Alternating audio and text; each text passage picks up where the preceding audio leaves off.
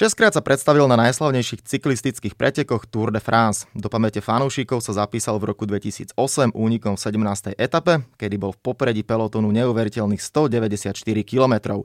V roku 2010 skončil v celkovom poradí Vuelty na skvelom druhom mieste. V náročných pretekoch okolo Španielska si v tom istom roku pripísal aj etapový triumf. Výborný časovkár, trojnásobný majster sveta v tímovej súťaži, držiteľ zlatej medaily zo súťaže jazdcov do 23 rokov Peter Velic bude ďalším hostom olympijského podcastu. Od mikrofónu vás zdraví tradične Stano Benčat aj s mojím hostom, s ktorým sa pozrieme bližšie na očakávaný vrchol cyklistickej sezóny Tour de France. Dostaneme sa aj k téme bezpečnosti jazdcov v pretekoch alebo aj na našich cestách cestách. Ešte raz som veľmi rád, že v podcastovom kresle môžem privítať Peťa Velica. Pekný dobrý deň. Ahoj. Tak e, začneme možno trošku odľahčenie, ako sa máš, čo teraz robíš, ako si prežíval posledné dni, týždne, mesiace? Tak uh, myslím, že ako všetci, akože uh, prechádzalo to zo, zo strachu do nejakého trochu uvoľnenia a teraz v podstate zase už, už zase do nejakého ďalšieho trošku menšieho strachu. Ale samozrejme nie je to len o tom, že teraz že celý život sa točí okolo nejakej pandémie. Samozrejme my e, s bratom máme, máme firmu, ktorou, e, ktorá bežala aj napriek tomu, čo, čo sa dialo. Ten šport už u nás e, možno nie tak silný, jak býval. Už obidva sme skončili samozrejme. Martin možno ten trošku ešte viac jazdí ako ja na bicykli a teraz viac, viac hrávam hokej. To, to, ma, to ma začalo baviť. Dá sa povedať, že dobre by som zhodnotil celé toto obdobie, aj keď samozrejme prechádzame obdobím, čo nikto z nás nikdy nezažil a je veľmi zaujímavé, zaujímavé to sledovať. Mm-hmm. Ako ti to ide v hokeji? Ako, nič zlom, ale keď sa na teba človek pozrie, ty asi nie si taký ten typ, čo by dával bodyčeky. Jasne, so 70 kg to moc nejde, hej, alebo keď, tak, tak ja som ten, čo príjma. V podstate my sme hokej hrávali ešte, ešte keď sme jazdili na bicykloch, eh, bola to súčasť zimnej prípravy nás to bohovsky bavilo aj s bratom a, a je to naozaj veľmi dobrá záťaž. Samozrejme, pre ten hodinu človek ide stále nejaký šrot, hej, že je trošku rozdielne ako na bicykli, kde človek musí tu vytrvalosť mať tých 5 hodín to odbicyklovať, ale v tom hokeji naozaj je to, je to výbušný šport. Techniku nemám žiadnu, ale tá vytrvalosť vo mne stále nejaká zostala, čiže hovorím motorová myš, takže viem sa, viem sa hýbať po tom lade aj keď bez puku, ale uh, viem stále niekde byť, takže tak by som asi ohodnotil môj hokej. Mm, no ale poďme späť k cyklistike a k dvom kolesám. Určite aj teba teda potešila tá informácia, že sa rozbieha sezóna, alebo že sa už teda rozbehla. Bol si optimista? Predsa len aj o cyklistike sa hovorilo, že je to také, že nie veľmi možno bezpečné. Nedá sa to uzavrieť do bubliny, ako napríklad reštartovaná NHL. Presne tak, akože ono to bolo veľmi v tom marci, apríli, keď všetko začal zatvárať, keď tá najväčšia panika vypukla, tak, alebo panika, keď ten najväčší strach tu nejak všade bol okolo, tak, tak vtedy nikto si neodvážil povedať, že čo bude s cyklistikou. Hej, viem, vtedy boli vyhlásenia ASO, čo vlastne organizátor Tour de France. Oni spomínali, že Tour určite bude, bude v náhradnom termíne, keď nebude v júli, bude v náhradnom termíne, ale tento rok 2020 určite bude, aj keby čo. Hej, to bolo ako keby také ich vyjadrenie ale ostatné preteky všetci boli ticho, nikto nevedel, čo sa bude diať. Vlastne prvá Grand Tour, čo mala byť, bolo, bolo Giro, vtedy sa dlho, dlho čakalo, že ako to nakoniec bude. Giro potom zrušili a už potom všetky preteky viac sme sa vymazali z kalendára. Takže uh, samozrejme som rád, že, že aspoň nejaká sezóna je, ale byť teraz v úlohe toho pretekára to musí byť super náročné. Teraz niekoľko mesiacov len trénovať, nemať nejaký presný cieľ pred sebou, pripravovať sa na neho to musí byť psychicky veľmi náročné a, a aj teraz to vidíme, ak tie preteky začali, že je to strašne kolísavé, tý, veľa tých pretekárov vôbec nevie, na čom je, či je dobre pripravených, či nie je dobre pripravených. A myslím, že aj Tour nám tiež ukáže, že bude, bude to veľmi zaujímavé sledovať. Mm-hmm, no Tour začína už uh, túto sobotu, tak uh, bude to vrchol určite celej cyklistickej sezóny toho veľmi zvláštneho roka. Dá sa to vôbec odhadovať, dá sa niečo predikovať, že ako to bude vyzerať? Nemyslím možno aj po výkonnostnej, ale celkovo aj bezpečnostné opatrenia, celkovo ako tá túr môže, nemôže byť. Ja si vôbec, ja si to vôbec neviem predstaviť. Vôbec si neviem teraz nejaké, nejaké scenáre v hlave predstaviť, že čo sa bude diať, ako to bude prebiehať. Ostatné sezóny človek už videl, ak tie pretekári pretekajú, už vedel nejak tak možno odhadnúť, že ako, ako kto je na tom a čo môžeme očakávať na túr. Ale presne ten ďalší faktor, čo spomína, že ako to vôbec bude s tým celkovo s tou, s pandémiou ako takou, vidíme, že zásada nejakým spôsobom že zhoršuje, tak uh, vieme, že ASO nejakým spôsobom spomínalo, že ak budú dva ľudia pozitívni z týmu, nemusia byť pretekári hoci kto, hoci kto, ktorý je nejaký účastník toho týmu, budú pozitívni, tak uh, bude ten tým vylúčený z celkovej túr. Takže oni majú tiež prísne nastavené nejaké pravidlá, aby, aby teraz sa zamedzilo nejakému šíreniu alebo nejakému, nejakému, nejakému väčšiemu nebezpečenstvu. Tým pádom si to vôbec neviem predstaviť, ako to bude prebiehať. Akože to, keď bude nejaký tým, čo bude mať žlťaka, budú poslednom týždni a bude mať, bude mať druhého človeka, čo možno ochorie, čo verím tomu, že nejakí ľudia tam proste ochorejú, tak uh, to, to je obrovský problém. To bude, akože bude to veľmi, veľmi zvláštne. No. No a veľmi zvláštne to bude určite aj s fanúšikmi. Sme zvyknutí, že na túr popri trati, mm. keď sa spočítajú všetky tie etapy, to sú 100 tisíce, niekedy dokopy až milióny fanúšikov a teraz to bude takisto určite extrémne limitované. No, presne tak, akože to všetci vidíme, poznáme aj stelky naživo, že, že na tých kopcoch to, to sú tisíce ľudí pokope na jednom mieste Takže vôbec neviem, jak toto majú premyslené, ak toto chcú riešiť, ako, ako to bude, e, bude prebiehať, aj keď verím tomu, že tí ľudia e, sami teraz nie sú nejak teraz super náčni, že pôjdem, pôjdem e, na kopec a budem tam fandiť a tlačiť sa medzi ostatnými ľuďmi. Čiže už niektorí ľudia už takto prirodzene odpadnú, že nebudú chcieť riskovať a radšej to podpozerajú stelky. Ale stále neviem, či ASO v tomto smere nejaké, nejaké kroky urobí, že aby to nejak zamedzil, obmedzil alebo čo. Na druhej strane, ako to môže vplývať na samotných cyklistov, keď presne na tie kopce idú, ja mám úplne teraz pred očami toho pána Diabla, čo tam vždy mm-hmm. bežal, taká mhm. typická postavička, ale je tam množstvo takýchto ľudí a zrazu tam možno nikto nebude. Mm-hmm. To je aj, asi pre toho cyklistu to bude taká trošku iná psychika, že keď ťa ženie ten dáv a teraz vlastne pôjdeš sám. Áno, áno. Tak ja si myslím, že áno, stále nejakí diváci tam budú, hej, niekto tam stále bude určite nie v takých množstvách a mm, ja stále si myslím, že, že pre tých pretekárov, akože dobre, hovorím túto z tohto kresla odtiaľto, čiže možno to není úplne presné, ale ja verím tomu, že tí pretekári budú radi, že konečne môžu pretekať. Že konečne sú to nejaké preteky, ktoré, ktoré niekoľko mesiacov na to čakali, vedia, že Tour de France bude super dôležitá tento rok, lebo niekoľko tímov sa ruší, niekoľko ľudí nemá zmluvy stále, takže bude to veľmi dôležité pre tých pretekárov ukázať nejaké výsledky. Je dôležité pre tými ukázať tým sponzorom nejaké výsledky, takže bude tam obrovský tlak, takže verím tomu, že celý tento rok proste proste dotvára aj tá túr, že bude to, bude to také, aké to bude možno trošku smutné z, z toho pohľadu toho fanúšika, ale zase na druhej strane pre tých pretekárov bude to stále, stále ten istý stres. Mm-hmm. Si mimochodom v kontakte s niekým, či už s našimi chalami, alebo teraz s Peťom Saganom konkrétne, keď sa na neho spýtam, alebo s niektorými jasami z iných tímov? Práve že vôbec, práve že vôbec. My jedine, čo Adama Hansena, čo, čo jazdí v lote, on vlastne býva blízko od nás v Čechách, na druhej strane hranice teda, Takže s ním sme e, párkrát v kontakte, ale, ale veľmi málo. Vôbec. Ja, akože na, na druhej strane on je ťažko nejakým spôsobom, že človek ako keď vyšiel z tej bubliny, v ktorej, v ktorej tí pretekári e, sú, aj teda aj my sme boli, a ono je to nejakým spôsobom, akože človek ani nechce sa teraz nejak že vnúcovať alebo s niekým sa nejakým spôsobom, že, že násilu baviť. Jasne. No ale keď som spomenul Peťa Sagana, tak určite aj teba bude veľmi zaujímať, ako sa mu bude dariť a všetci budeme sledovať, či sa mu podarí získať 8 krát zelený dros, tak najskôr taká otázka, síce tu nemáme kryštálovú gulu, podarí sa to, nepodarí sa to? Neviem, naozaj neviem, akože už sa ma na to pýtali novinári tiež a je to tak ťažké tento rok na to odpovedať, lebo nikto nevie, na čom je reálne. A my, my už vôbec nevieme, ako tí pretekári sa cítia, ako, ako, ako absolvovali vôbec tréningové sústredenia, ktoré mali tesne predtým. Takže ono je to, je to všetko je tak otvorené, že až keď začnú prvé etapy po prvom, druhom týždni, až potom reálne budeme vidieť, že, že OK, jak to, jak to celé vyzerá. Keď sa ale zameriame možno na jeho hlavných rivalov, spomína sa asi najviac meno e, Belgičana Futa van Erta, ten teraz je vo výbornej forme, Marka Vendiš veterán, ten nepôjde na túr, takže možno taký ten z minulosti tradičný súboj Peťa s Markom neuvidíme, ale mm. spomínaný Van Ert asi sa javí ako veľký rival Peťa. Áno, určite. Akože ja si myslím, že tí, tí, uh, tí jeho rivali, ktorí, ktorí pôjdu túr, tak budú stále, budú, budú tie, tie isté mená. Nemyslím, že teraz niekto špeciálne vyskočí od nieka, a zrazu bude, bude oveľa lepšie ako všetci ostatní. Takže tí rivali budú stále tí istí, ale tam ani nejde o to, že, že, že kto, bude, bude ten jeho priamy rival. Naozaj bude skôr o tom, že kto, kto sa dokázal najlepšie pripraviť na tento záver tej sezóny počas tohto celého roka. Takže a evidentne vyzerá, že Jumbo, tí, tí sú, tí sú pripravené veľmi dobre, tým sa veľmi dobre darilo, nielen teda fanártovi, ale, ale všetkým ostatným z týmu, takže evidentne tí sa pripravili veľmi dobre a na úrovni ako, tak, ako týmu, nielen jednotlivcov. Takže áno, môže byť, môže byť celkom dobrý konkurent Petrov ale opäť akože teraz, teraz triafať nejaké mená, to je strašne ťažké. No asi ťažké to bude aj v celkovom poradí, tam takisto Nedá sa teda odhadnúť presne, kto má akú formu, kto ako je natrenovaný, ale tak čo môžeme povedať, že tým Ineos nenominoval na preteky Chrisa Fruma, ktorý tak nebude mať šancu získať svoj piatý triumf, rovnako tak bude absentovať Heren Thomas, ale na štart sa postaví Kolumbičan Egan Bernal, ktorý bude obhajovať teda celkový triumf Ineos. Čo hovoríš možno na to, čo teda spravila, aké rozhodnutia urobili v týme? To je presne to, čo, čo som spomínal, že naozaj tí pretekári prišli do, tej, do toho zbytku tej sezóny uh, s nejakou formou, až na tých pretekoch reálne sa ukázalo, že ako sú na tom. A bolo, bolo evidentné, že vlastne aj ani Tomás, ani, ani Frum neboli na tom ideálne bo boli vlastne v tej role tých pomocníkov v tých prípravných pretekov a aj napriek tomu to proste nebolo s nimi až také dobré.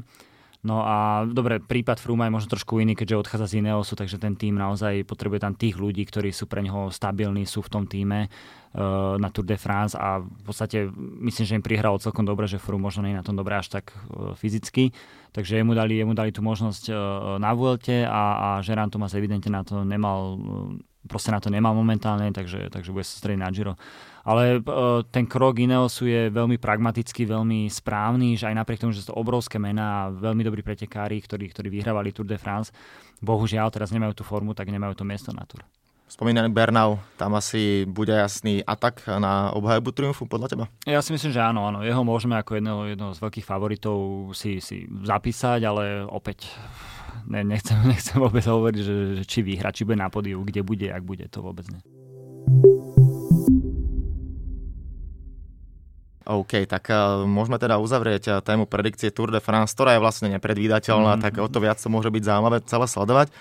Ale keď sa bavíme o cyklistike, tak uh, v posledných dňoch a týždňoch uh, sa dostala do povedomia výrazne aj vďaka nepríjemnostiam a nepríjemným udalostiam stratí. Na pretekoch okolo Polska sa odohrala hrôzostrašná nehoda, keď v záverečnom špurte utrpel holandský cyklista Fabio Jakobsen ťažké zranenie potom, ako ho vytlačil do bariér kraja Dylan Chronewegen.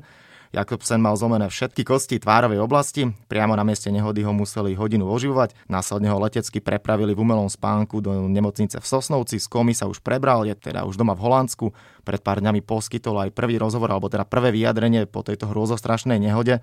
Napriek tomu asi, aj keď o tom stále hovorím, vidím, tak máš taký vážny výraz tváre, pochopiteľne.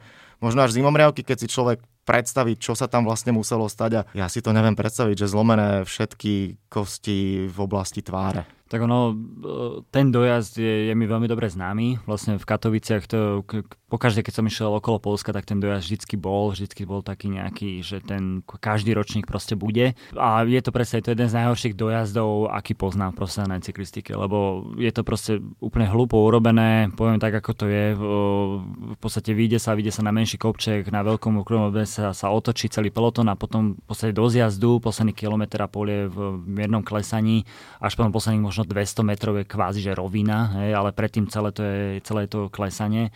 Takže my ako peloton sme tam vždy dosávali 80-85 km v hodine, čo je extrémne rýchlo aj na špurt ako taký. Takže to bolo, vždycky to bolo nebezpečné a už tie prevody samozrejme, oni ani to pretekára nepustili ako keby rýchle, že tam už človek veľmi, veľmi rýchlo vrtel.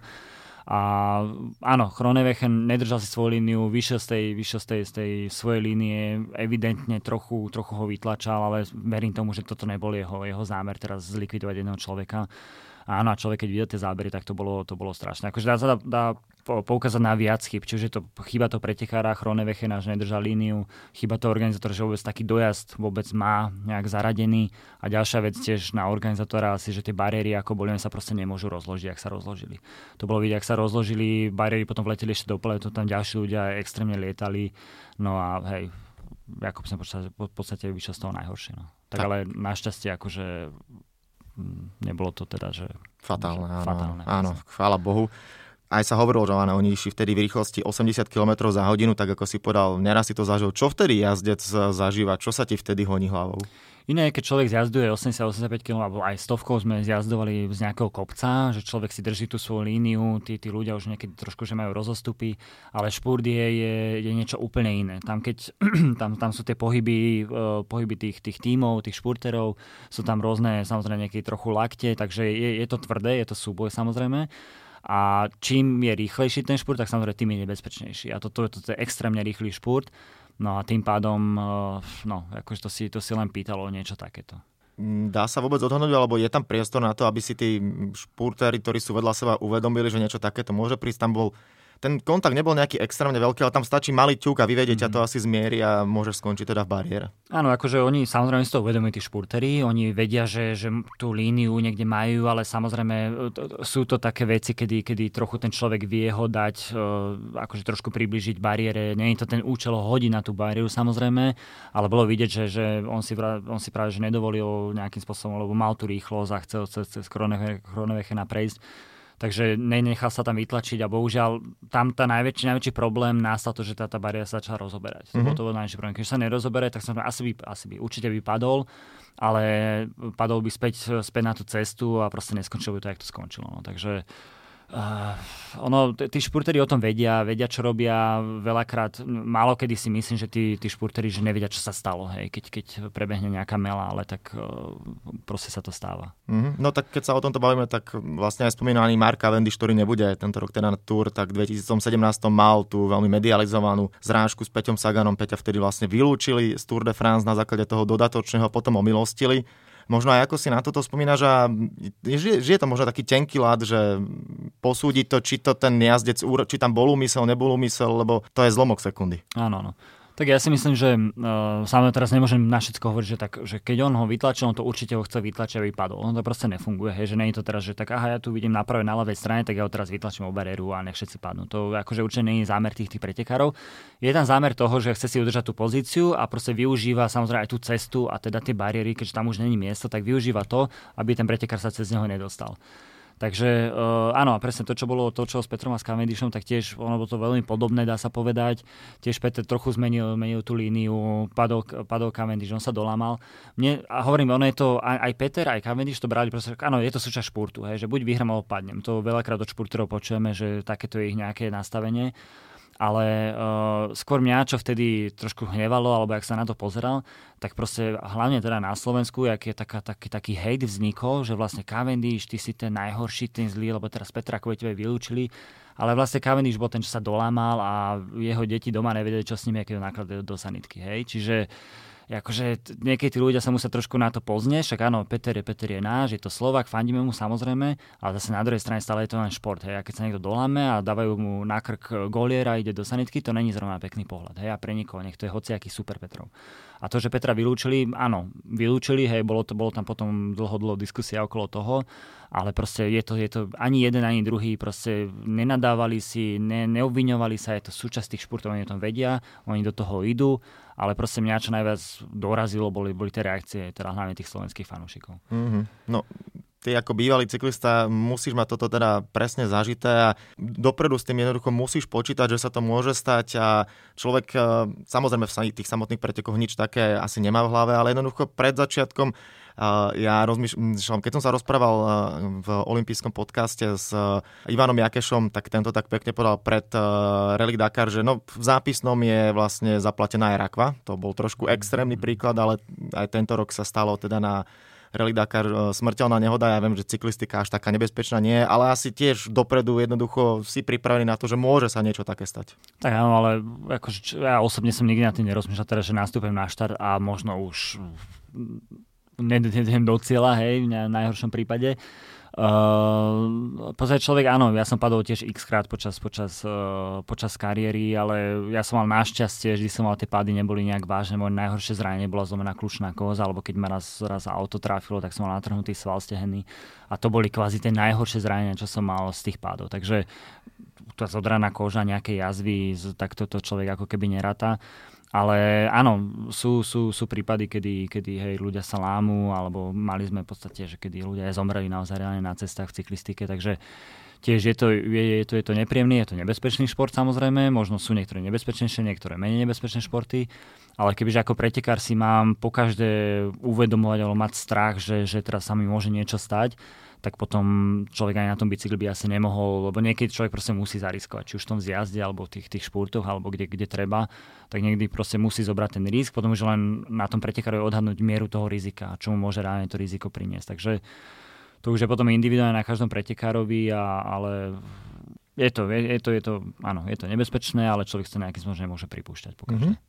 No, o malú chvíľočku sa ešte vrátim k tomu uh, profi, profi debate, ale využijem túto príležitosť, keď hovoríš o tom jazdení a tak ako si povedal, že ťa trafilo nejaké auto. Dobre, je to iné v pretekoch samozrejme, ale myslím si, že v poslednom čase alebo v posledných rokoch a aj u nás špeciálne na Slovensku dosť často počujeme, keď uh, hobby cyklista si ide zabicyklovať, u nás tých uh, cyklistických trás veľa nie je. Mm-hmm. Ako to aj ty vidíš s bezpečnosťou na našich cestách a možno ako máš aj ty skúsenosť uh, so slovenskými vodičmi? Tak mňa dvakrát zrazilo auto, v podstate veľmi podobná situácia po každej a bolo to vždy na tréningoch. Vždy, takže mňa v preteku viac auto nikdy netrafilo. ale v podstate my to vnímame, alebo môj názor je taký, že my keď sme začínali ako decka 14-15 roční, tak veľa šofer sa nás že čo tu robíš, choď do školy alebo rob čo si iné, prečo zavádzaš na ceste s tým bicyklom. Čiže ľudia to ešte nejak tak nevnímali, že tá cyklistika vôbec existuje a že vlastne cestní cyklisti využívajú tie cesty ako také. Teraz už samozrejme vidíme, že, že tých cyklistov pribúda, ich viac a viac každým rokom a tí, tí vodiči už mi to príde, že si trošku zvykli na to, že áno, sú proste súčasť, e, súčasť tej premávky. V každej krajine, kde sme boli, sa proste nájde ten jeden blbec, ktorý proste urobí zle. Hej, že lebo je v tej pozícii silnejšieho, má to auto, ktorého chráni, ten cyklista proste není nikdy chránený, vždy prehrá voči tomu autu a tak tí vodiči veľakrát aj jednajú a konajú. Takže ale teraz, že by som povedal, že Slovensko je extrémne zlé a nejaká krajina je extrémne super, tak to nie. Čo stalo sa nám v Holandsku, vo Švajčiarsku, všade, v Amerike, kde sme boli, že proste ten jeden blbec sa vždy našiel a vždy urobil niečo zlé. Mm-hmm. No ale vrátim sa teda k tomu profi pelotónu, tak ako som na podal si trojnásobný majster sveta v tímovej súťaži. Ako si celkovo aj na toto spomínaš, na to obdobie, tvoje spomienky, aj na tú samotnú túru, napríklad, kde si mal ten 194 eh, km únik? Tak čo sa týka toho úniku, tak to bola v podstate prvá prvá túr, hej, čiže to bol zážitok sám o sebe. Uh, bolo to niečo, že to bol vlastne prvý rok v profesionálnom týme. Takže uh, bola, to, bola to prvá túr, to bolo od začiatku do konca, to bolo plné zážitkov a vlastne tá etapa to bola len taká čerešnička ako keby. Takže ja si na to veľmi rád spomínam, bola to, bola to pekná túra a skvelé zážitky s tým spojené. A ten únik ako taký, bol to, bol to fajn únik, vlastne to obrovskú motiváciu, bol to už posledný týždeň, pre mňa som vedel, že kvázi nemám čo stratiť, uh, tak, tak uh, bol, bol, som, bol som veľmi motivovaný a jak tá naša skupina začala riediť, zase som tam nakoniec úplne sám. A vlastne môj jediný cieľ bol dojsť po, pod Alpdue sám, uh, čo sa mi vlastne potom aj podarilo, lebo som vedel, že vlastne tí favoriti, čo tam, tam boli Šlejkovci, tam boli Sastre, a všetci tí, tí veľkí pretekári, tak všetci z nich chceli nejakým že vyhrať na Alpe d'Huez. Bola to jedna z tých rozhodujúcich etap tiež tej túr. Takže som vedel, že tá moja šanca vyhrať tú etapu ako takú bola, bola minimálna, ale aj napriek tomu, akože ten môj, ten môj malý čiastkový cieľ bol dostať sa pod, pod Alpe sám a vlastne vojsť do toho kopca sám a to sa mi aj podarilo, takže to, bolo, to bolo fajn. No čo sa týka tých, tých družstiev, tak to bola, to bola disciplína, ktorá mne je veľmi sadla, bola to veľmi vždy obľúbená disciplína, časovka družstiev, či už to bolo v normálnych pretekoch, v etapových pretekoch, alebo aj na Tour de France niekoľkokrát išli, na Vuelte sme vyhrali z HTC tiež časovku družstiev vlastne keď ju zaradili do, do programu Masterse sveta, tak to bolo pre mňa, bol som z toho veľmi nadšený, alebo som veľmi rád. E, vždy som nejakým spôsobom chcel byť e, súčasť toho týmu. Ten tým ma vždy vybral a, a v podstate áno, sa vždy tešil z troch titulov. Takže mňa sa tá disciplína veľmi páči, je to, je to ani, ani to není o tom, že, že, ty, že koľko silných individualít v tom, v tom týme práve je a kto dokáže najlepšie potiahnuť, to skôr o tom, aby ten tým sa dokázal veľmi dobre zladiť a pozerať sa na to najslabšie v tom, v tom týme. Takže to bolo, je to niečo úplne iné ako, ako bežná časovka, alebo už samozrejme ako, ako obyčajná etapa, takže mne sa, mne sa disciplína vždy páčila a teraz som rád, že aj tie výsledky z toho potom prišli. Tak, toľko teda hlavné rozprávanie v rámci olympijského podcastu, ale patria k nemu aj dve tradičné rubriky a tie neminú ani teba. Prvá je spojená s jedlom. Či máš obľúbené raňajky, čo najradšej si možno po ránu dávaš, možno nejaký raňajší rituál, bez čoho si nevieš predstaviť začiatok dňa. Asi káva. Káva je, hej, to je určite, že čo musí byť a potom čo už je na raňajky, to už je pre mňa viac menej, že jedno, nejak to, nejak to až tak neriešim. Samozrejme, že raňajky vždy si dávam a potrebujem, lebo neviem si predstaviť, že by som dokázal fungovať bez raňajok ale ja nie som ten typ človeka, ktorý je teraz uh, že strašne vyberavý s jedlom a či už akože strieda chude a skúša a experimentuje to vôbec nie. Ja som úplne štandardne, dajte mi len, aby som niečo mal v bruchu, budem najedený, to mi, to mi maximálne stačí ale uh, preto akože ja nejak, nejakým spôsobom neriešim extrémne jedlo. Ja len potrebujem, aby som nebol hladný. Jasne, OK. No dobre, no a ideme na záverečnú časť a to je quiz. Tak začneme prvou otázkou. Cyklistika. Víťaz prvého ročníka Tour de France Maurice Garin eh, vyhral aj druhý ročník v roku 1904, teda pôvodne vyhral. Následne však prišla dodatočná diskvalifikácia a moja otázka je, že prečo? A budú štyri možnosti, pozor, viac ako jedna je správna. Takže za, buď eh, počas 5. etapy vypil flašu vína a cieli mu teda zistili, že si trošku pomohol nedovoleným spôsobom. Za B. Garin si najal záškodníkov, ktorí ubližovali jazdcom za ním. Za C. Jednu etapu sa odviezol vlakom. A za D. Po parížskom triumfe napadol starostu, ktorý vraj mal pletky s jeho ženou. Uh, viem, že bola, bola vec, že s vlakom, že, že skracoval si etapy pomoci vlaku, čiže určite to bude s tým vlakom. Áno. A ešte by som veril aj s tým vínom, lebo boli, boli aj sú historické fotky, kedy pili víno, fajčili cigarety počas, počas etap, takže aj to by som, to by som, no, aj, aj to by som asi dal. No tie fotky a ako pili vínko, respektíve fajčili som videla ja, ale Myslím si, že to v tom čase bolo povolené, mm-hmm. ale správna odpoveď je B. Ešte teda Garin si najal záškodníkov, uh-huh. ktorí ubližovali jazdcom. Za ním napríklad e, zvykli hádzať e, klince uh-huh. pod e, kolesa ostatných cyklistov, respektíve keď išli cez nejaký lesík, tak on prešiel a zrazu padol strom hej, a hej, hej. naberal takto časovú stratu každý jeden z jeho súperov. Takže tieto dve veci a dodatočne mu teda na to prišli a mm-hmm. obrali ho o titul. No, poďme na druhú otázku. Ostaneme stále pri cyklistike. Keď sa pozrieme na cyklistiku ako takú, tak najúspešnejšími individualistami sú najmä dráhoví cyklisti. Teraz sa už bavíme o olympijských hrách. Konkrétne trio jazdcov z Veľkej Británie, Bradley Wiggins, Chris Hoy a Jason Kenny, skúsi typnúť dokopy, koľko títo traja páni majú olympijských medailí a dáme si toleranciu dve. Dráva cyklistika vôbec nie je nejakom mojom sledovaní. Viem tie mená Wiggins, Hoy samozrejme poznám. 14. Ešte viac, je ich 22. 22. Wiggins no, dokopy 8 uh-huh. a zvyšní páni, každý po 7 medailí. Uh-huh, uh-huh. No a poďme na tretiu záverečnú otázku. Tá vždy býva spojená s Japonskom, keďže všetci pevne veríme, že budúci rok sa v Japonsku odohrajú olympijské hry, preložené Tokio. A ideme úplne na začiatok. Japonsko na svojich prvých olympijských hrách, na ktorých sa predstavilo v roku 1912 v Štokholme, malo len dvoch zástupcov. Skúsi typnúť, v akom športe sa predstavili. Buď to bolo plávanie, judo, atletika alebo cyklistika. Puh plavci, neviem, že či Japonci sú dobrí plavci, či nejak... Neboli Asi... to? Dobre. Takže judo, atletika, cyklistika. Cyklistika tiež si nemyslím. Dobre. Akože judo mi najviac ako keby pasuje, aj keď to je možno len taká, taká domienka. Ale asi dám atletiku. Super, správna odpoveď. Ako v jude majú mimochodom Japonci najviac medailí, ak sa nemýlim. V svojej histórii neskôr samozrejme, keď ich bolo viac ako dvaja. Ale to je také inak, keď som si potom hľadal ohľadom tohto, tak e, normálne som prekvapený, že to ešte nebolo sfilmované, pretože Teraz, aby som tie mená správne aj prečítal. E, Mishiyama Yakiho, ten bol šprinter, to, OK, ale Kanakuri Shizo, maratónec, ani jeden z nich teda neskončil slávne, prvý menovaný nepostúpil zo žiadnej disciplíny do finále a druhý počas maratónu prosím pekne zablúdil, omdlel. Našli ho miestni farmári, ktorí ho pozvali na svoju oslavu tam sa nejakým spôsobom dal dokopy, občerstvil sa, na druhý deň zahambený opustil Štokholm, lebo do cieľa neprišiel. Otec japonského maratónu, ako ho neskôr teda volali, pretože v rodnej krajine množstvo maratónov mhm. zabehol a viac menej bol slávny vďaka tomu, aký je výborný atlet, tak zažil predsa len moment zadozúčinenia a to asi takým spôsobom, že švédska televízia neskôr zisťovala, že vlastne prečo tento človek neprišiel do cieľa a po 50 rokoch ho oslovili, či nechce dokončiť preteky a tak sa aj stalo. Takže jeho výsledný čas bol 54 rokov, 8 mesiacov, 6 dní, 5 hodín, 32 minút a 20 sekúnd, mal vtedy 76 rokov a on to tak s úsmevom povedal, že no, že boli to dlhé preteky, za ten čas som sa oženil, mal 6 detí a 10 vnúčat. Normálne, že hollywoodsky scenár. Tak uvidíme, či podobný hollywoodsky scenár a určite teda veríme, že všetci cyklisti, ktorí sa predstavia tento rok na Tour de France, dojdú skôr do cieľa ako za 54 rokov. Tak či onak budeme samozrejme držať palce Peťovi Saganovi, aby získal 8 krát zelený dres. Ja veľmi pekne ďakujem Peťovi Velicovi za to, že si našiel čas a bol hostom olympijského podcastu. Ďakujem aj ja.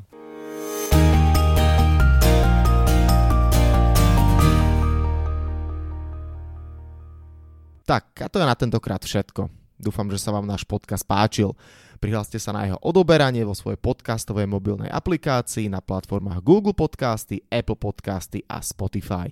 Podcast môžete podporiť tým, že ho odporúčite niekomu z okolia alebo náš podcast ohodnotíte na Apple Podcastoch, veľmi nám to pomôže.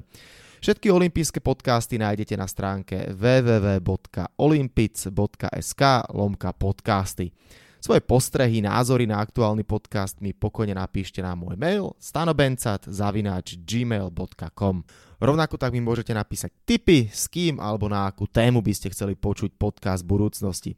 Volám sa Stanislav Benčat a budem sa tešiť na vás pri ďalšom dieli. Tak teda zatiaľ sa majte a všetko dobré. Olympijský podcast vám prináša exkluzívny partner Slovenského olympijského a športového výboru, spoločnosť Typos, generálni partneri Toyota a 4F – Hlavní partnery Dôvera, Bila, Slovenská sporiteľňa, Kooperativa, SPP, Matador a partner Granden.